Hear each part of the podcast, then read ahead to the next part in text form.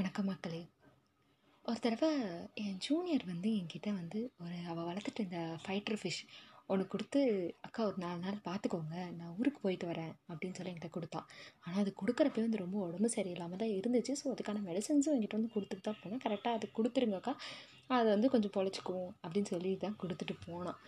சரி நாங்களும் அழகாக ஜாலியாக அதோட நானும் என் ஃப்ரெண்ட்ஸ் எல்லாம் வச்சு விளையாடிட்டு இருந்தோம். விளையாடி முடிச்சுட்டு ஒரு ரெண்டு நாள் நல்லா தான் இருந்துச்சு. திடீர்னு மூணாவது நாள் காலையில் எழுந்து பார்க்குறேன் என் ஃப்ரெண்ட் அங்கே இருந்தா பாவமாக சரின்ட்டு என்னென்னு போய் பார்த்தா ஃபிஷ் இலவையில் கீழே இருந்துச்சு. ஸோ செத்துருச்சு.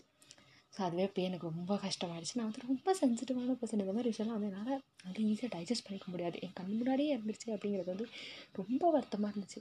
சரி இருந்தாலும் பரவாயில்லன்னு என் ஃப்ரெண்ட்ஸ் எல்லாம் கன்சோல் பண்ணதுனால அதை வந்து அழகாக டிஸ்போஸ் பண்ணிட்டோம். சரி இப்போ இந்த கொரோனா லாக்டவுன் நடந்தால என் ரூம்மேட் வந்து ஒரு கோல்டு ஃபிஷ் வந்து வளர்த்துட்ருந்தா அவள் வந்து ரொம்ப தூரம். அவளால் போக முடியாது. அதனால் வந்து என்கிட்ட கொடுத்து நீ இதை வளர்த்துடுடி அப்படின்னு சொல்லி கொடுத்துட்டு போயிட்டா அப்பயும் ஒரு பயத்தோட தான் எடுத்துகிட்டு இருந்தேன் ஏற்கனவே நம்ம கண்ணோட ஒரு ஃபிஷ்ஷை சத்துருச்சு. இதுக்கும் ஏதாவது ஆனால் நம்மளால் தாங்கவே முடியாதே. அப்படின்னு ஒரு பயம் இருந்துச்சு. சரி இருந்தாலும் வேறு வழி இல்லை அப்படின்ட்டு வந்து எடுத்துகிட்டு வந்துட்டேன். அதுவும் இங்கே வந்து நல்லா தான் இருந்துச்சு. நல்லா அதுக்கு சாப்பாடு போட்டு ரெண்டு நாள் நல்லா தான் இருந்துச்சு. அதே மாதிரி மூணாவது நாள் காலையில் எழுந்து பார்க்குறேன் எங்கள் அப்பா அம்மா எங்களை என்னை பாவமாக பார்த்துட்டு இருந்தாங்க. என்னாச்சு இப்போது அப்படின்னு கேட்டப்போ தான் சொன்னாங்க. இந்த மாதிரி அந்த ஃபிஷ்ஷும் இறந்துருச்சு. நாங்கள் அதை டிஸ்போஸ் பண்ணிட்டோம் அப்படின்னு சொல்லிட்டாங்க. என்னால் தாங்கவே முடியல நான் எனக்கு என்னாச்சு தெரியல. ரொம்ப அழ ஆரம்பிச்சிட்டேன் என்னால் முடியவே இல்லை. என் வீட்டில் இருக்கவங்களுக்கும் தெரியும். நான் வந்து இந்த மாதிரி சின்ன சின்ன விஷயங்கள் ரொம்ப சென்சிட்டிவாக எடுத்துப்பேன் அப்படிங்கிறதுக்காக எந்த பெட்டியுமே என்னை வளர்த்தவே விட மாட்டாங்க. ஸோ அப்படியே போயிட்டு இருந்துச்சு. நானும் வந்து சரி சரியா இல்லை சரியா இல்லைன்னு பார்த்தா ரெண்டு நாள் ஆச்சு. நானும் இன்னும் அப்படியே அந்த ஃபீலிங் என்னால் வரவே முடியல. ஒன்று வந்து அந்த ஃபிஷ் செத்துருச்சு அப்படிங்கிற பயம். இன்னொன்று அவகிட்ட சொல்லணும்ல. அவள் இப்போ தான் ஊருக்கு போயிருக்கா. நம்மளை நம்பி வேற கொடுத்துட்டு போயிருக்கா. ரெண்டே நாளில் செத்துருச்சு அப்படின்னா வந்து அது அவளுக்கு எவ்வளோ கஷ்டமாக இருக்கும். அதை அவள் எப்படி கோத்ரூ பண்ணும் அப்படிங்கிற வேற ஒரு யோசனை இருந்துகிட்டே இருந்துச்சு. அதே யோசனையில நான் ரொம்ப ஃபீலிங்காக அப்படியே சோகமாகவே இருந்தேன். அப்போ தான் எங்கள் அண்ணா வந்தான். எங்கள் அண்ணா வந்துட்டு சொன்னான் நீ வந்து இந்த ஃபிஷ்ஷை செத்துருச்சுங்கிற பயத்தை விட அவகிட்ட சொல்லணும் அப்படிங்கிற கவலை தான் உனக்கு அதிகமாக இருக்குது அதனால் அந்த பொண்ணுக்கு வந்து ஃபோன் பண்ணி நீ சொல்லிடு சொல்லிட்டுனா என்றைக்கும் ஒரு நாள் அவளுக்கு தெரிய தான் போதும் அந்த பொண்ணுக்கு. ஸோ சொல்லிட்டேன்னா உனக்கும் பாரம் குறைஞ்சிரும் அந்த பொண்ணும் சரியாயிடுவா. ஸோ சொல்லிடு அப்படின்னா. அப்போவும் என் மனசு கேட்கல சொன்னால் அவள் நம்மளால் ஃபீல் பண்ணுவாளே அப்படின்ற ஒரு இது இருந்துச்சு. சரி இருந்தாலும் பரவாயில்ல. அடுத்த நாள் காலையிலேயே வந்து நான் அவளுக்கு ஃபோன் பண்ணேன். இந்த மாதிரி நடந்ததெல்லாம் சொன்னேன். சொன்னதும் சீரியஸாக நம்ப மாட்டேங்க அவள் சொன்ன மொதல் விஷயம் என்ன தெரியுமா?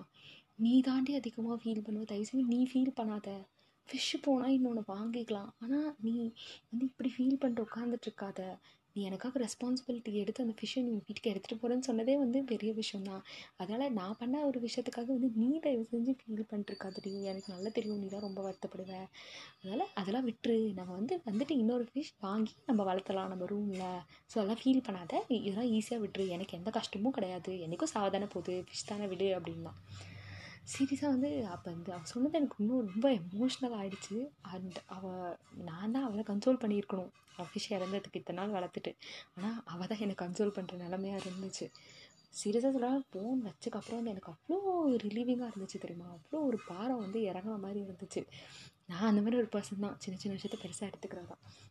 ஆனால் அவள் பேசின விஷயங்கள்லாம் வந்து என்னை வந்து அவ்வளோ அழகாக வெளியே கொண்டு வந்து அவள் ஒரு வார்த்தை என்னடி இப்படி பண்ணிட்டேன் அப்படின்னு கொஞ்சம் ஒரு மாதிரி பேசியிருந்தா கூட வந்து நான் ரொம்ப ஃபீல் பண்ணியிருப்பேன் இன்னமும் மறக்கவே முடியாமல் ரொம்ப துணிச்சிருப்பேன் ஆனால் அவள் அவ்வளோ அழகாக அவள் எடுத்துகிட்டு போனது வந்து எனக்கு ரொம்ப பிடிச்சிருந்துச்சு. ஸோ இதே மாதிரி வேறு யாராவது கஷ்டத்தில் இருக்காங்க ஒரு சோகத்தில் இருக்காங்க நடந்தது நடந்து முடிஞ்சிருச்சு தான் அதை மாற்ற முடியாது.